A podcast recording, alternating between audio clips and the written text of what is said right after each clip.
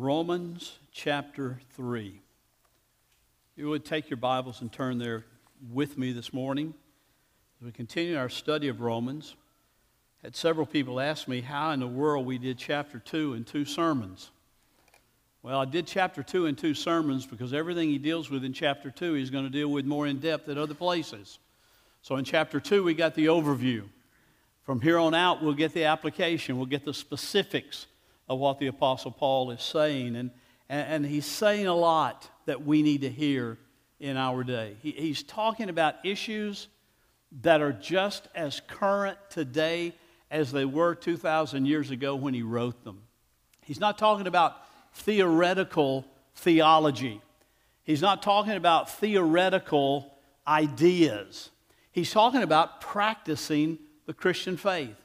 He's talking about being obedient to what God has said, even as the passage from Psalm 119 that Pastor Todd read earlier about the Word of God being what he, he feasted on, what he, he needed for, for life itself. That's where God wants us to be in our everyday walk. It's not just for preachers or theologians or, or people who, who somehow have full time Christian ministry, but the call to see the Word of God as the Word of God abiding in the Word of God is something for every single believer. I want you to hear what Paul says in chapter 3, verses 1 through 8, and then we'll talk about it. Paul, before I read that, let me remind you that part of what Paul is doing from here on out is he's anticipating objections. He's been talking about the, the pagan and the moralist and the religionist the one who is totally outside the will of God, doesn't know anything about God, doesn't want anything to do with God, and the moralist who is trying to live by their own good morals and by their own daily living and trying to be good to one another, kind of living by doing to others as you'd have them do unto you and thinking you're doing it well, you know, and but I'm going to be good enough. That's the moralist. And then by the religionist, whom he uses as the example, the Jew, which he normally and naturally would, the, the Jew who says, Look, I, I follow all the rituals. I've gone through all the rituals. I've been circumcised if it was a male Jew. I've, I've gone through all the times of, of cleansing. I go through all the feasts. I do all these religious rituals. What do you mean I, I'm under the judgment of God? I'm under the wrath of God. What do you mean? Paul's purpose here is to show that apart from Jesus Christ, every man, every woman stands condemned. It's a, that's a strong statement. It's a statement that our culture doesn't like to hear today. It's a statement that our world doesn't like to hear because we just kind of all want to go along to get along. We want everybody to just try to work it out, you know, just try to be nice to one another and everything will be fine. But Paul is saying here and wanting us to see clearly here that if you are outside of Christ, then you are under the judgment of God. And that's what he's going to detail in these next few passages we look at over the next few weeks out of Romans chapter 3. Hear what he says in Romans 3 1 then what advantage has the Jew? Now, here's the objector that Paul is anticipating. The Jews are the chosen people of God. Are you saying that, it, that there's no advantage for the Jew over the pagan who lives out there in their, in their own world and has no regard for God whatsoever? What advantage? Does the Jew have no advantage? Or what is the value of circumcision? Did we go through that with all of our male children for no avail, for no reason? What's the advantage of the Jew? What's the value of circumcision? And Paul answers that objection with uh, much in every way. There's advantage, there's, there's value in every single way. You can almost imagine the objector scratching his head or her head and saying, wait a minute, you just got through saying this, and now you're saying that. Paul is wanting to be sure that they're clear on what he is saying. There, there's advantages to the Jew in every way. To begin with, and the word he uses there that's translated to begin with uh, literally means chiefly or primarily or in the first place. In the first place, Paul says, I want you to understand that, that there's this value because the Jews were entrusted with the oracles of God or the words of God are the truth of God, are the scriptures of God.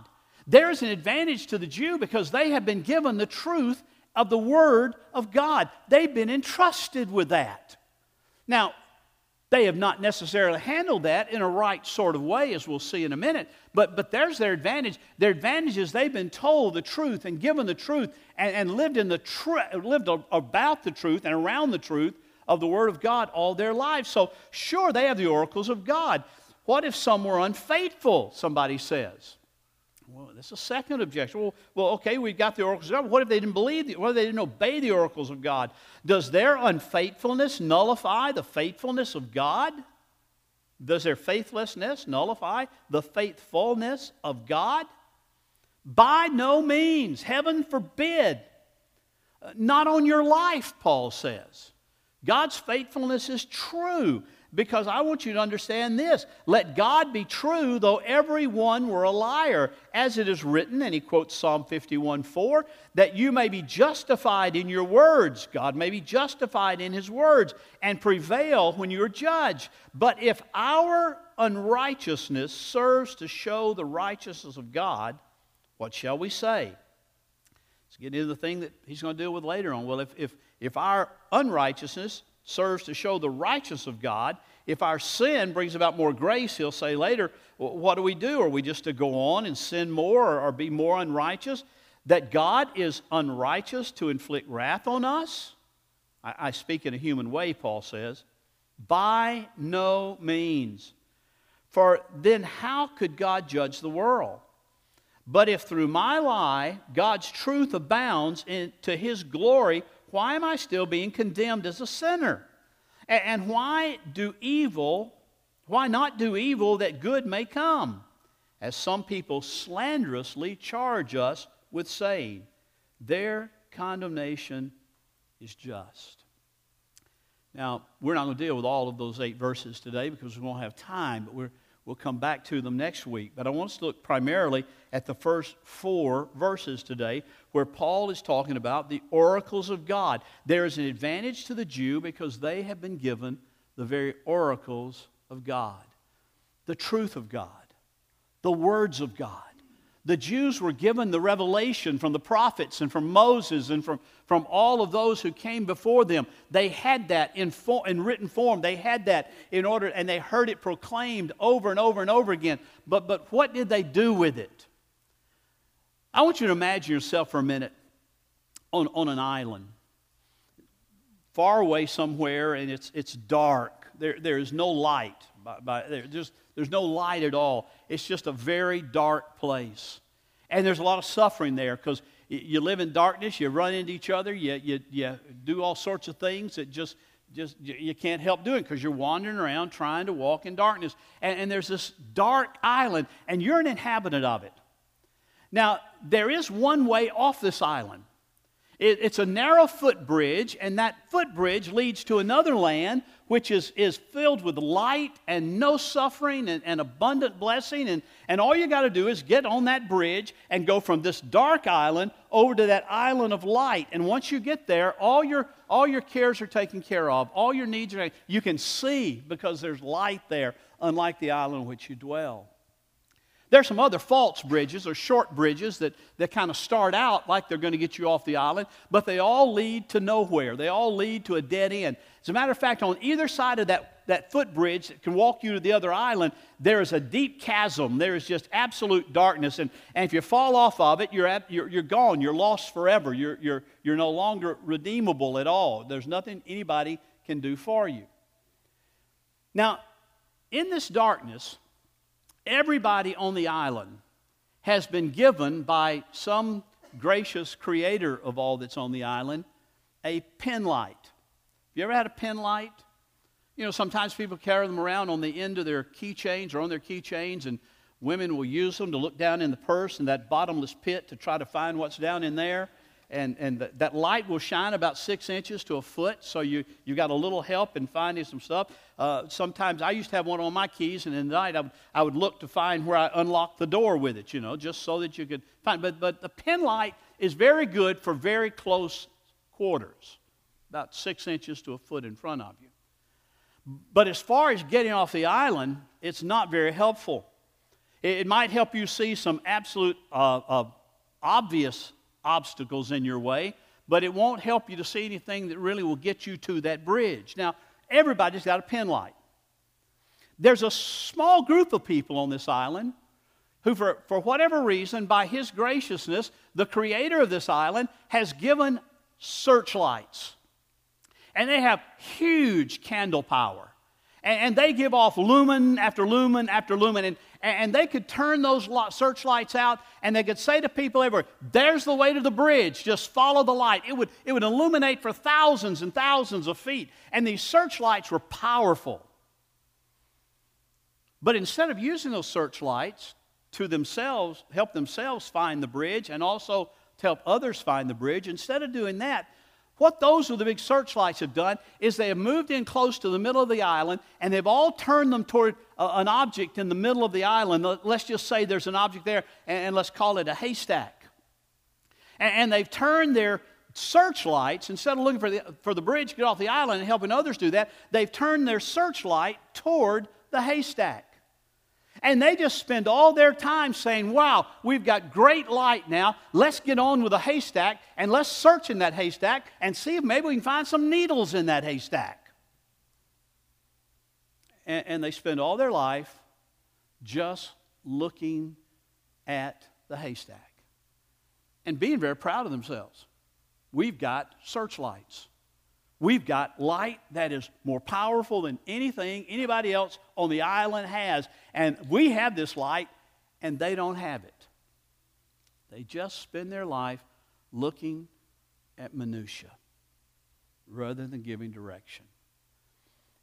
In Paul's day and in Jesus' day, that's basically what has happened within Judaism. They have been given the law of God. They've been given the word of God. They've been given the truth of God. And, and in even the call of Abraham, God said to Abraham, You shall be a light unto the nations. You shall, you shall go forth and you shall be a blessing to all the nations. And around the world, every, people will be blessed because of what I am giving to you. And yet they took those blessings and they thought, Those blessings are just for me and for my, my type. And we just want to enjoy them and we just want to glory in them and we want to talk about them and, and we want to look for what we want to look for with them and, and we don't really care about anybody else. They had the truth of God, they had the oracles of God. That was an advantage to them.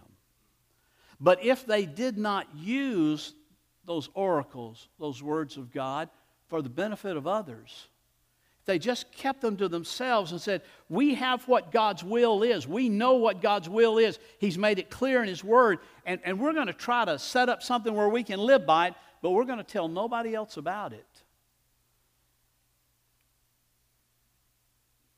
And they are holding back from a world that desperately needs to hear truth. And they're holding back from a world that desperately needs to hear what God has revealed and they're saying, we're just going to enjoy it ourselves. When Paul engages his, I don't even want to call him an imaginary objector here, it, it very well could have been issues that had been raised by the church at Rome. Uh, there were both Jews and Gentiles in that church. We talked about that at the beginning of this series. They were the, the, the the gospel had gotten to Rome before Paul did. He had not been there, so he's writing to a group of people, a church that's made up of Romans and, and Jews that have, have migrated there, and, and they're there serving Christ. And I'm sure they had all sorts of questions about, well, is, is there an advantage to being a Jew now that we're all in Christ? And, and what does that take on? And what about our Jewish relatives back in, in Israel, back in, in Palestine? What, what is the, what's the deal? Do they have no advantage at all? It sounds like, Paul, you're saying everybody is just without hope. And Paul is pointing to point the fact that indeed everyone is without hope without Christ. That's, that's the bottom line issue. That, that's the point that he wants us all to see, especially in the world in which we're living today. We're living in a world where, where this idea of the, of the searchlight and the penlight certainly makes sense. Because everybody has been given general revelation. Make that the pen light. But general revelation won't get you to the footbridge to get you to life, to the land of light. The, the pen light will help you see what's in front of you, and, and, but it won't take you anywhere. General revelation is enough for you to say there is a God and He exists and He's real and He's powerful and He's ordered and, and all sorts of things that general revelation revealed to us about God that, that David talks about in Psalm 19 about the heavens declaring the glory of God. There, there is that general revelation that is, is there and it gives us a little bit of hope to search, but we've got to have a searchlight of special revelation, the Word of God, the truth of God, the person of God in Jesus Christ to point us to the bridge, the narrow footbridge that leads to life. They argued about how many steps they could take on the Sabbath. You know, you, you had to be a good Jew. You couldn't go more than a certain number of steps. And from your home on the Sabbath, or else you had broken the law of working on the Sabbath. So, so they, they worked hard at finding ways around that. If they needed to go three times that far on the day before the Sabbath, they would take a piece of an object from their home and they would place it along the way. And as they would walk the number of steps, they would be at home again, and then they'd walk another far to another place, and they'd be at home. I mean, they found all sorts of ways to get into the minutiae of the law and say, we're, we're obeying the law because we're not ever leaving our home, really. They argued over things that really didn't matter. They took the, the law of God of Ten Commandments and made it into 600 something commands. Very unnecessary, very unbiblical. And, and yet, they felt like they were doing exactly what God wanted them to do. And Paul says, You missed the whole point. We, as as Christians in the 21st century, in the 20th century. We, we find ourselves arguing over, you know, should stores be open on Sunday? Well, that was a big argument a few years ago, and that was we tried to obey the law, but we missed the spirit of it. Or we argued over whether you could play cards or not, or we argued over whether you could have a glass of wine or not. We argued over things that, quite honestly, had nothing to do with Scripture. But we made those the judgments. I've told you about the person, first person I tried to witness to in Somerset, Kentucky, 13 years ago. Tried to share the gospel with them. They said, No, I'm fine. I'm, I'm good with God. I said, How do you know that? How do you know you have a right relationship? He obviously he wasn't involved in church anywhere. He didn't worship God. He had no desire to worship God. He, he, his lifestyle was not that which was, was conduit with the Christian understanding of what a changed life is all about. Well, how do you know that you're a believer? He said, I tell you, it's real easy. Not a drop of alcohol has ever touched these lips. And I said, Yeah, but how do you know you're a believer? That has nothing to do with it. But he had heard that all of his life. If, if you just don't drink, you don't smoke, you don't chew, don't run around with women who do, then you're okay with God. then you're all right with God. But that never said that in the Word. Uh, the Word said, don't be drunk with wine. The word said you're not to be using things in excess, whether it's wine or whether it's sirloin steaks. But it never said you. That's how that's a judge of your spirituality. And so what has happened is, is, is, the word of God with the Jews became just kind of a, a game. And, and if you can if you can kind of bat 500, you're, you're doing all right, maybe.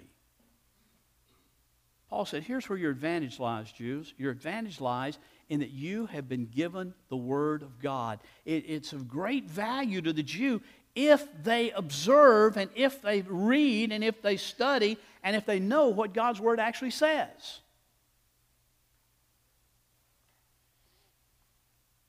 That goes to the church today, too. What, va- what advantage is it to go to church? Well, it's so, a great advantage if you're hearing the word and listening to the word and repenting of sin and, and, and following Christ if, if He is Lord.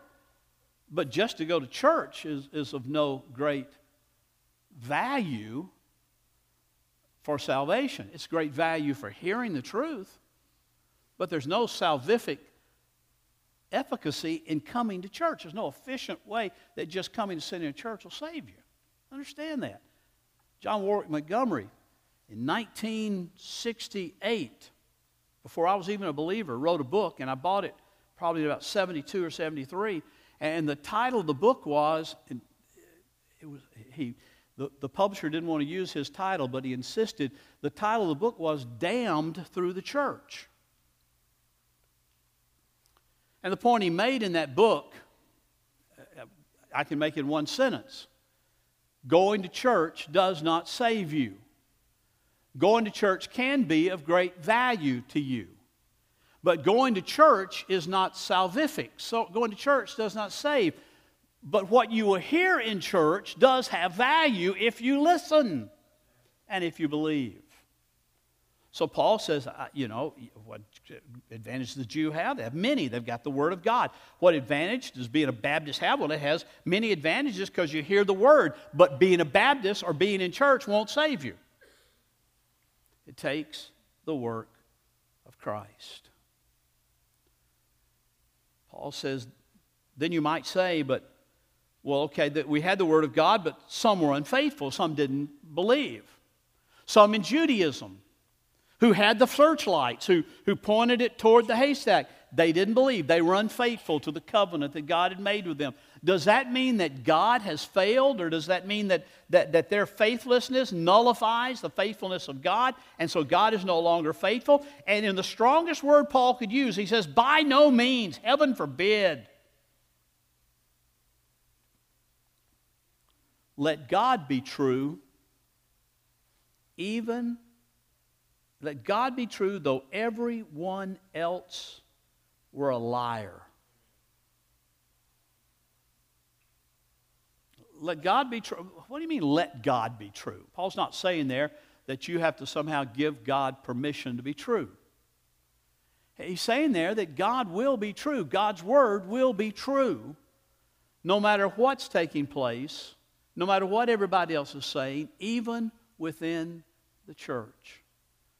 I read part of a sermon by a, a Baptist pastor just this past week at, at First Baptist Church of, of Macon, Georgia. And, and uh, it, uh, this pastor, I won't use his name, but he was at First Baptist there, and, and he made the statement. I, I love the way he said it. He said, You know, we, we need to be involved in, in the sacred, not the scriptural. We need to be more concerned about the sacred than we are the scriptural. We want to be a sacred church. We want to be a spiritual church, but, but we don't necessarily mean that we're going to abide by the Scripture. I can tell you today that that's, that's nothing but moving into the paganism that Paul talked about in chapter 1. It's nothing but saying, you know, what God has said is not true. We're going to do things like we want to do them. Al Mohler, this past week in his briefing, had a, a segment on, on the new functionalist understanding of religion. And I thought it was quite uh, interesting and quite accurate, actually. He said, Religion in our day, in our culture, in our secularization, has moved away from being a scriptural religion, uh, but religion has now moved into this, this functionalistic thing. It's more sociological. It's more, is it, is it going to help me? Is it going to make me feel good? Uh, the Babylon Bee this past week, the sat- satirical uh, website that I love dearly and, and cheers up my day when I'm really down, he said, you know, the, the uh, a new church, a church has come out with now a new statement of, of faith, a new sola, and it's sola fields. Instead of sola fide, by faith alone, sola gratia, by grace alone, sola Christo, by Christ alone, sola, uh, sola scriptura, by scripture alone, and sola deo gloria, it's just sola fields. By feelings alone by how I think and how I feel and what I want and what I want to pursue. And, and we live in a day where, honestly, that has become the mantra. I will do what I want to do. And it all comes down, quite honestly, it all comes down to rebellion against God's authority. It all comes down to saying, God, I don't really care what you said. I know what I want. I know what I desire. I don't care what your word says. Why? Why would I believe that word? It was written thousands of years ago. Why, why would I believe that? I mean, it, it's clear that God created and has authority, but I don't want to hear it. And we live in a day that if the church speaks authoritatively from Scripture, and if you, as an individual Christian, speak authoritatively from Scripture, you'll be called a bigot, a hater, a, a, a person who, in essence, doesn't have a doesn't really have a place on this planet.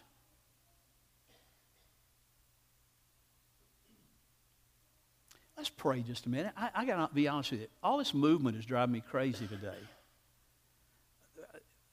Father, just give us a spirit of calmness for a moment as we, as we seek to just hear your word. Amen. Well, that normally doesn't happen. I usually tolerate it pretty well, but boy, it has been exceptionally great today. Um, let, the, let God be true. Bottom line, that's where we must stand. Bottom line, that's where we must be. We must see that God is truth, even if it hurts. Even if it speaks against what we are doing or what we are feeling or what we are desiring. Let God be true. Because if, if we're not abiding in His Word, we're believing the lie. Paul talked about that, that, that the lie will come.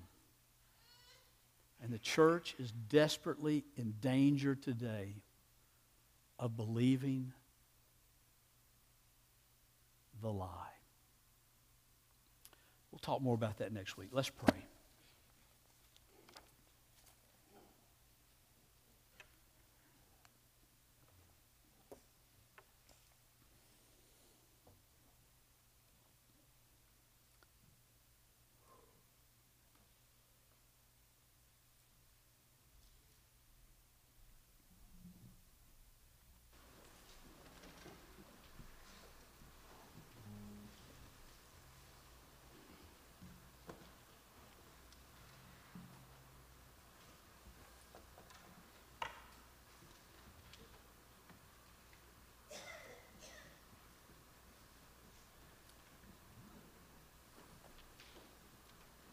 Father,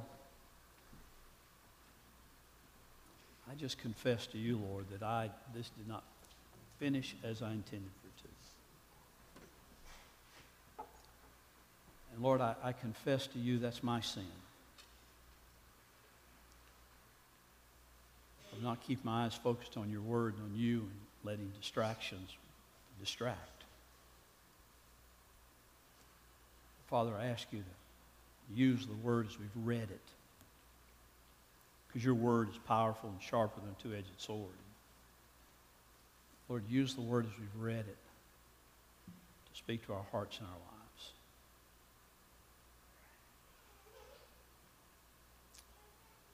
God, we know you are truth.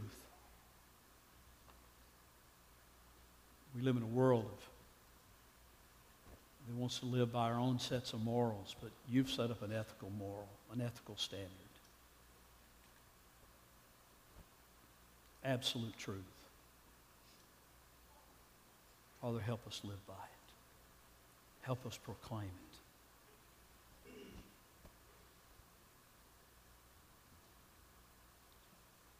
We pray in Jesus' name. Amen. I will glory in my Redeemer. Mm. Our Redeemer who takes us as we are and changes us to what he desires we be, what he wants us to be. Our Redeemer who takes us and clothes us in the righteousness of Christ. Do you glory in your Redeemer? Do you know the Redeemer? Let's stand together and sing.